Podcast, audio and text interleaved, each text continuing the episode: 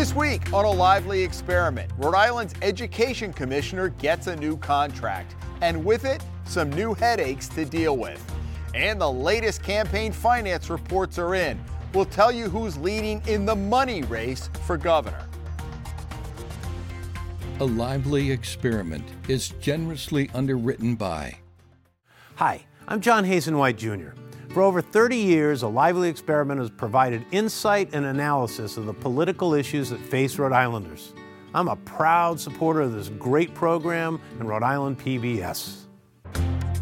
Joining us for a reporters roundtable this week, Ian Donnis, political reporter for the Public's Radio.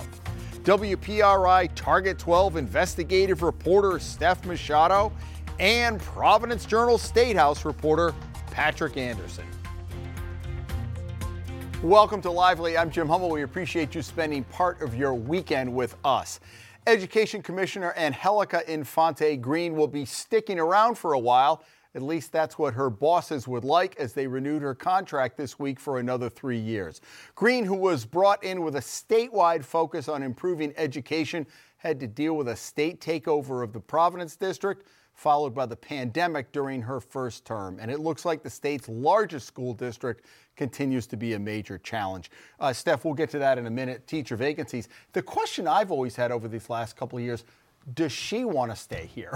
you know, you wonder with everything going on, there was this talk about openings in New York. She seems committed, more committed in the last couple of months. Yeah, I mean, she says she's staying. You know, I, I think there's certainly an element of uh, her being wanted by other um, places that caused them to decide to renew her contract six months before it was up um, kind of lock her down uh, kind of thing. And but she told me on Tuesday night she's accepting. She's planning to stay. She says she is very fond of Rhode Island. Listen, she moved her family here. They have a home. Kids go to school, and and she says she's staying. Is it um, is it like a college basketball coach though? Because you know they always say we're extending him five years, and then the next best offer comes.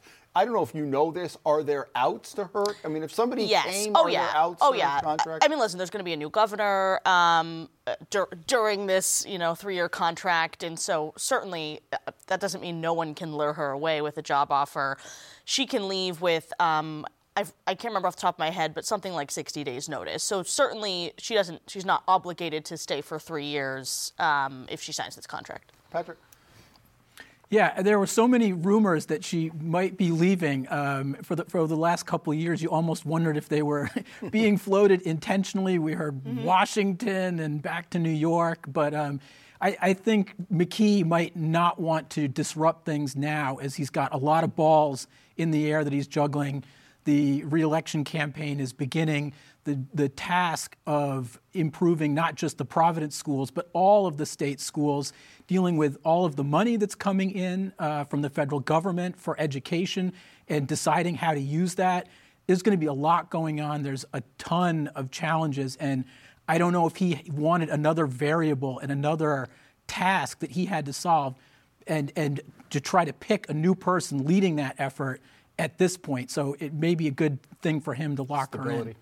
Commissioner Infante Green has always seemed very aware of the justified public cynicism about education in Rhode Island. I mean, of course, this has been a primary challenge facing the state for decades now. And even before this contract renewal issue came up, she has said that she would be here for the long haul. Whether that means that she will be here five years from now, who really knows? But I think she was cognizant of how there's been a revolving door of education officials, particularly uh, uh, superintendents in Providence, and that has not aided the effort to improve public education. Of course, it would be easier to assess her performance without COVID, and it's, you know, as Yogi Berra said, it's deja vu all over again, as the RICAS scores pointed out last week, and, you know, it just is going to take sustained effort to move the ball on public education in Rhode Island. I think my question is whether she'll be here in 2025 which is when this extremely long list of goals is supposed to be met. Because they don't have, as um, Senator Lou DiPalma pointed out the other night at the Senate oversight hearing, they don't have year by year milestones. They say, we want the scores to be this in 2025. We want the diversity of the workforce to be this in 2025. We want all these metrics by 2025. And that was the one dissenting vote, Colleen Callahan, because she said, I haven't seen enough yet. Right? Yeah, you know, I asked her afterwards. I said, "Do you want a different commissioner, or were you just not ready to renew this one?" And she said it was the latter. She just It wasn't like she- ready to support Commissioner Infante Green. Uh, she felt like the process was rushed. Um, But and, was and she hadn't seen enough about of of.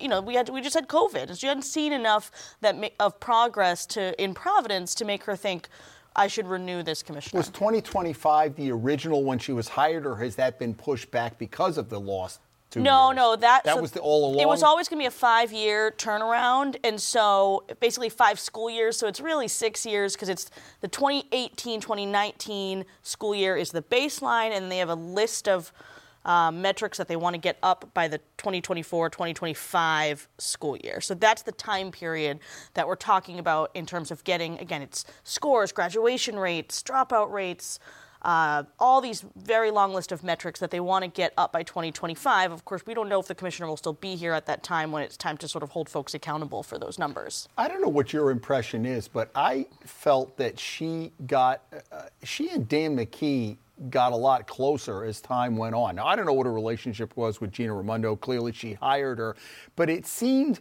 a lot better relationship just looking from the outside in with Governor McKee. Now, even though he pulled her out of the negotiations, she would say publicly, I would hear on the stage there at the vets, it seemed a little bit warmer. I don't know if that was your impression, and that helped, obviously, but it seemed like their relationship is a good one. Yeah, and, and from what we expected, and this has been the case with a couple of McKee's kind of top lieutenants that were held over from Raimondo, where when the transition happened, it was expected that they would either move on and he Stephen picked someone Pryor, new, right? Steph- Stephen Pryor, and then there's been the back and forth with uh, Dr. Nicole Alexander Scott, um, who's been so central in the COVID response.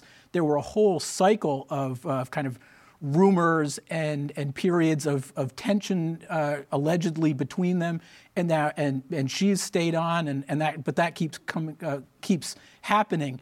But this it's some of a similar thing with uh, with the education commissioner, um, where there you think there might be tension in their expectations that he might want someone new, and then they kind of do get closer together. Um, uh, uh, closer as time goes on, and and he sticks with them. Um, so that's sort of a pattern with with McKee a little bit.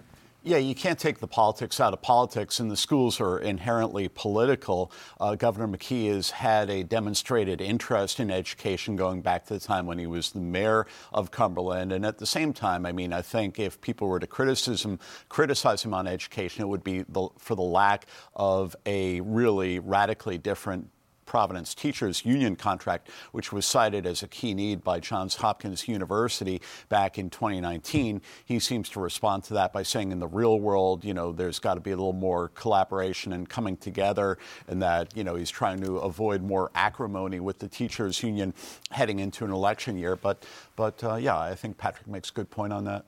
You have been doing reporting on teacher vacancies in Providence. I mean, they are hemorrhaging teachers. You know, and I thought about that. We had uh, we had the issue in my town, Barrington, about the three teachers.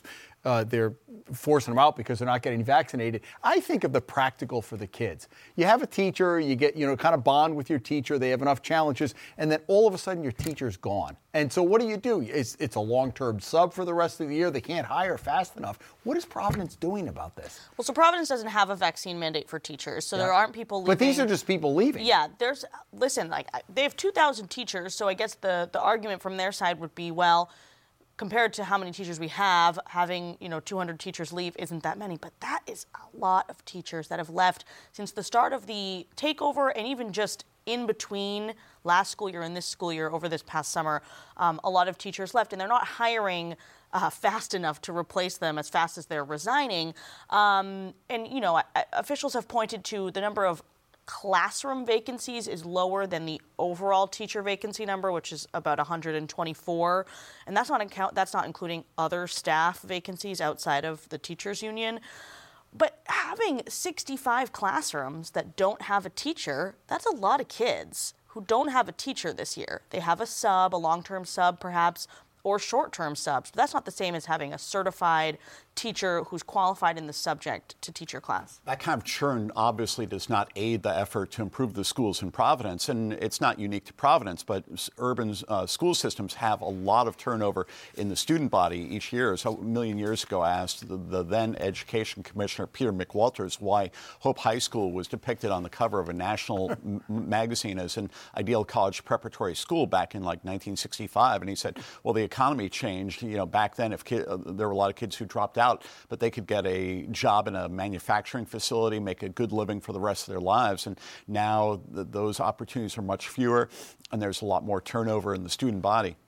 You, go ahead. And just looking big, big picture, we're seeing a little bit right now, going back to the RICAS sto- scores, there have been big consequences from the pandemic in education. We're, we're seeing a lot of it now, both with the after effects in employment and, and what's happening in Providence with the teachers, but those the horrible RICAS scores, and there were consequences to going to remote learning, and and there there was some debate of oh even before the pandemic of oh we can we can shift days to remote, kids can learn online, it'll be okay, you know, we'll we'll replace these days, it's not not that big a deal, but there is a big cost to not having kids in schools. And you know, as we got at sort of the latter stages of 2020, some of the districts maybe weren't as uh, uh, eager to go back as quickly as possible. Didn't have didn't have that. Uh, that the speed to get back uh, that they, they might have. Yeah, Governor Raimondo, I remember seeing her at the vet saying, it's going swimmingly. You've never done better. We have the best distance learning in the country. Well, now a year later, and it's not her fault, but a year later, we realize that that just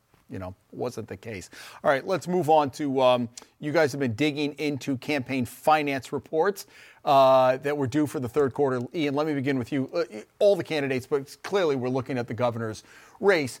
No surprise, Seth Magaziner is raising a lot of money. What I think about too is that Jorge Elorza has a million dollars and he's not running. So Seth Magaziner's got twice the amount of Governor McKee. What do you read into this? The, the, money drives the, the show, but McKee has, you know, he has us following him every day, which is yeah, priceless. I think, uh, you know, Magaziner is coming at it from the perspective that the best defense is a strong offense. I think, you know, he faces certain challenges in the election. Governor McKee has had some controversies, and it's easy for people to underestimate him, but the incumbency of being governor offers a lot of advantages. We don't know what Helena Foulkes' uh, fundraising numbers are yet because she didn't have to file for the third quarter. But as a very prosperous former corporate executive, she is presumed to have a great capacity for raising money. So I think uh, you know Magaziner is going to have to really plot his moves carefully, and uh, as we know, with uh, six candidates on the Democratic primary field, uh, you know some five of them with who are going to have a lot of money, it's uh, someone could win with a relatively thin slice of the vote, and uh, folks is potentially taking votes away from Magaziner. So, you know, I think he's got to figure out how to use his money strategically and how to craft his message to compete effectively amid the other candidates. What do you make of the latest reports? Well, I, I, don't think we've really seen the race begin yet. They're, they're, all of the candidates are really laying low, uh, which is a good thing because we're going to be sick of the constant back and forth and attacks uh, in, in not too long but they're you know they're doing their polling uh, internally, but we really haven't seen them. They're really they're really not engaging each other, um, and no one wants to go negative. I think right now. Uh, everyone realizes that when you go negative and come after someone that that brings down your favorability too so everyone wants to be the last one to do that and they still have probably until you know the new year to do that um, but it, it, does look good for Magaziner. We knew he'd be able to raise money, but I think the fact that he's, um, you know, he's, he's edging back ahead of McKee. McKee hasn't been able to really capitalize on that good period he had in the spring and summer uh, when, it, when, it, when he really uh, looked like he was in a strong position and that he might be able to lean on that incumbent advantage uh, to and, and the fact that he, he does have control of so much money and so many levers of state government to increase his own fundraising. Um, so I, I think you know those weren't amazing numbers for McKee, but really the race has, has yet to, to really take off. I know you're talking about uh, negative, and it'll happen in the commercials eventually. You know it's eventually going to happen in the spring or the summer. We get these snarky emails, we're all on the list. You probably don't see them from Nellie Gorbea to a lesser extent, but Seth Magaziner.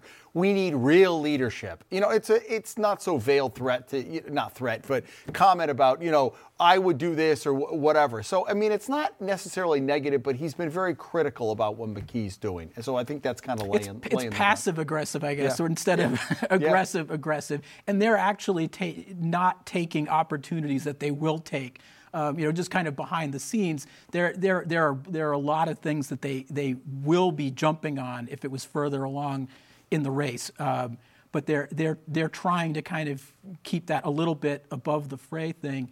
Um, and, and we still don't know what impact Helena Foulkes will have because she, she, she came up uh, above the surface of the water just for a second and now has kind of dove back down into the, the into, into, the depths.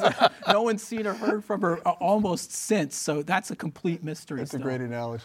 Yeah, I mean it's it's it's obviously interesting to see the war chests and who's in the lead and who's not, but until the race really gets going, we can't say, oh well, Magaziner's raised the most money, he's in the lead. It, you know, McKee is getting he hasn't even actually announced his campaign yet, but he gets to be on TV every day because, of course, he's the governor. So I think it's going to be a little bit before we start to see the race take shape and the actual uh, rankings of, of sort of who's pulling ahead uh, come through. Right now, you know, everyone who isn't the incumbent governor is sort of competing for uh, trying to get attention, sending out a press release about, you know, I disagree with, with what McKee just did and, and hoping that it makes the news. But we're still a ways off from seeing everything really take shape.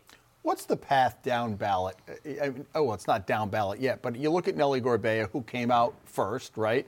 And then Matt Brown's got the whole political cooperative, and that's a whole other half hour we could talk about. It's interesting. He talked about this 50 people, but really only 14 have declared. So we'll see how that goes. What is the path to get airtime and space and and connect with the voters for the other people trying to vie for space. And then Dr. Munoz, who's kind of way down the ballot. Well, to Patrick's point, I mean, the field has not really gelled yet for the state general offices. I mean, we know Attorney General Peter Neronha is going to seek reelection. Uh, the Treasurer's office, Secretary of State's office will be vacant. And, uh, but it's, you know, it gets very granular in legislative races. These are family and friends elections, sometimes divided by, uh, decided by a couple of hundred votes. And, you know, it remains to be seen about the strength of the political cooperative's entire effort. As you say, Jim, they say they're going to run 50 mostly legislative candidates. We've only seen a fraction of that some so far. They had problems with the vetting of some of that candidates, but, uh, you know, uh, a lot of this is yet to happen.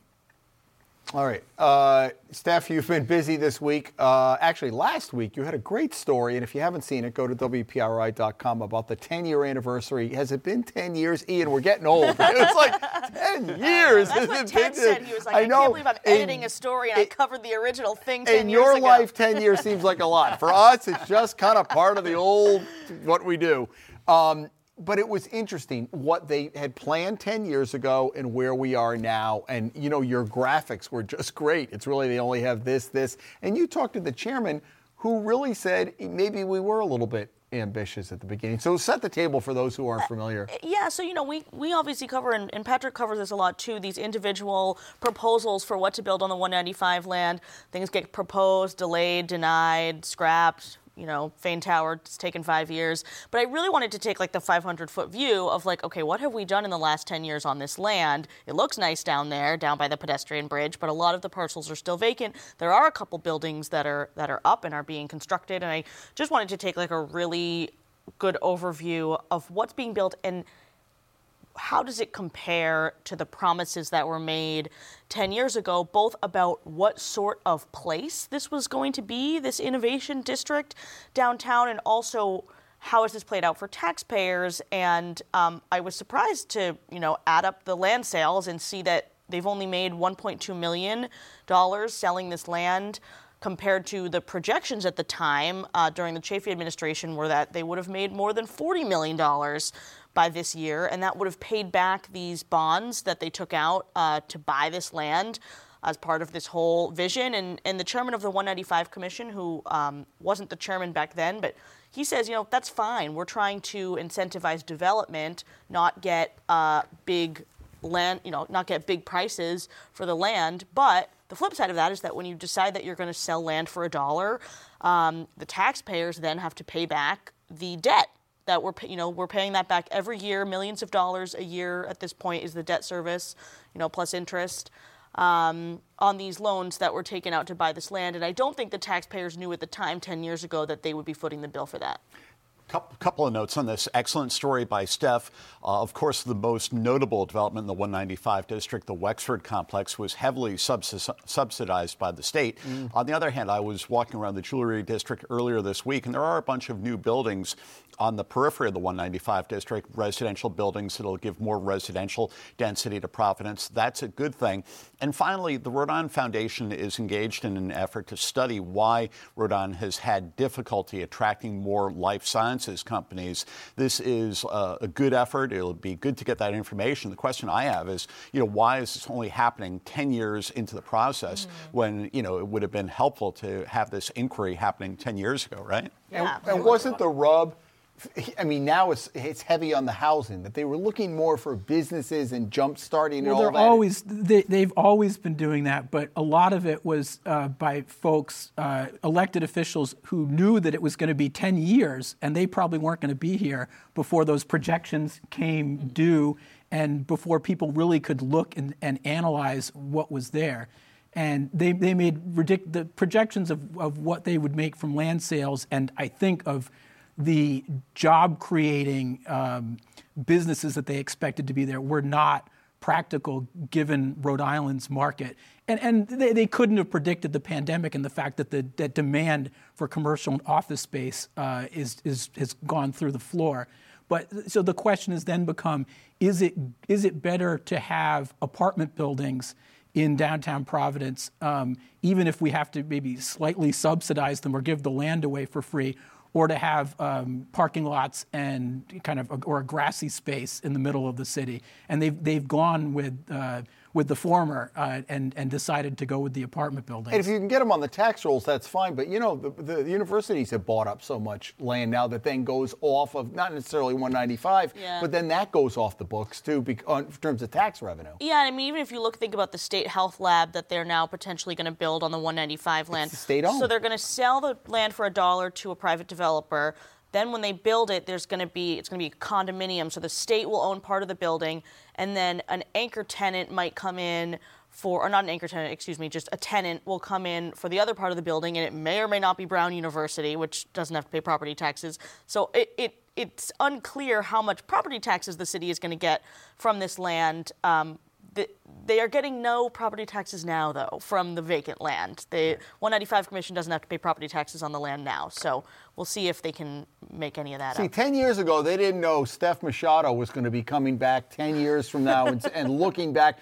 And you wanted the 500 foot view. Really... Sky Drone 12 is your 500 I, I was foot gonna view, say, right? I got it. The drone does go up 500 feet. Gotta so love the drone. that was literal. But it was just funny. Was, I went through, you know, the Channel 12 archives um, from, you know, I got here in, in 2015, so it was, you know, before my time and seeing, you know, Don Carcieri saying we're going to have thousands of jobs and, and just seeing the promises that were made back then that haven't come to fruition.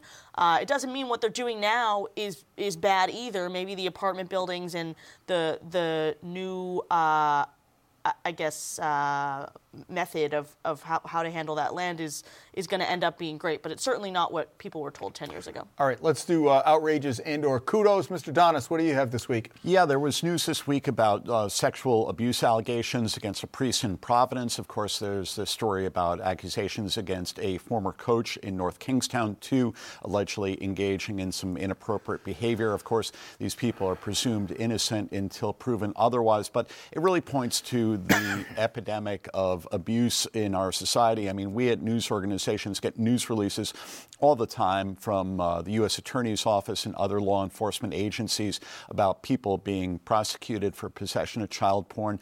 Just the frequency with which this happens is disturbing and, and it's outrageous. Yeah. Patrick, what do you have?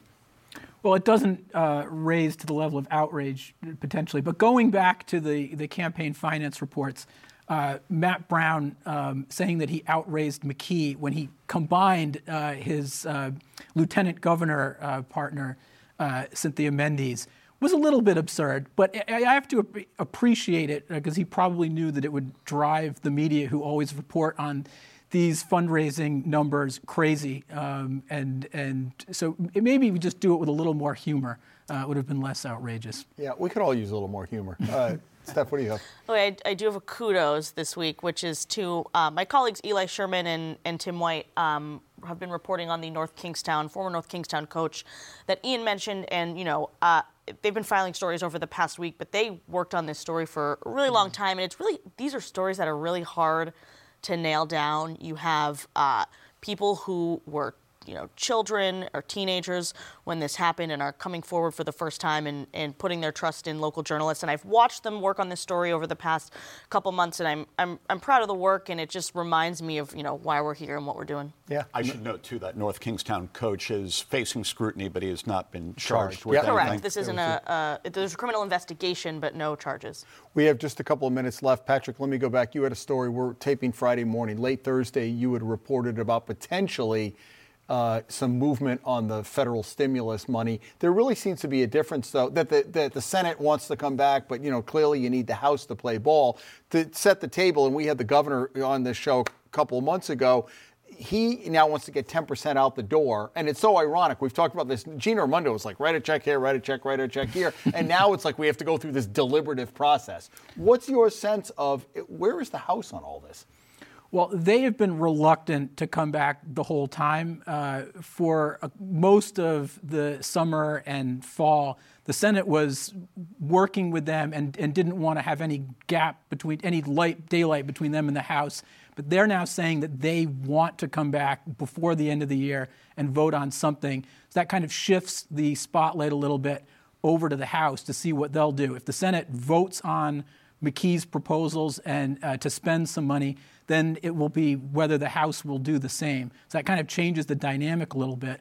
But we still have really no idea uh, whether this will happen or, or when it will happen and then we're still waiting on marijuana legalization, which also may have we, we, thought you know was going to be uh, was going to happen a couple of times. session, it's the second week in November, right? and then it was close, and now and then it wasn't close, and and um, so we're still in that uh, period. But now you know now the dynamic has changed a little bit. Um, so it's, it's over to Speaker Shekarchi a little bit more to see uh, what he wants and what he's going to do. So the finance committees have, have looked at it, but we really don't know. Are, is there going to be a massaging? It's not like there's one clear path that you can come back and vote on, right? Right. And Rhode Island is an outlier as far as not yet turning on the spigot for the American Rescue Act plan money. At the same time, I mean, there are certain uncertainties that one could point to in justifying holding off, like, you know, the federal infrastructure bill if it wins approval, ultimately does include a ton of money for broadband, and that's something that Governor McKee wants to spend money on in the short term. So, you know, some people might say that justifies holding off for a little bit right now. But yeah, um, we are. Uh, it's interesting how the House has been uh, staunch in not wanting to come back yet. All right, folks, that is all the time we have. I'm sorry. Hey, it goes fast. Life goes fast, Steph uh, a decade. what decade from now you're going to be Thank going? oh, I that, did that. Yeah. That Wait till you catch. Yeah, wisdom. That's age. Uh, Ian and Steph and Patrick, thank you so much, folks. Thank you for joining us every week. If you don't catch us Friday at seven or Sunday at noon, be sure to check us out all over social media platforms. You can go to ripbs.org slash lively, our Facebook page, and Twitter. Uh, we will see what happens over the next week. We'll have it covered. Come back here next week as the lively experiment continues.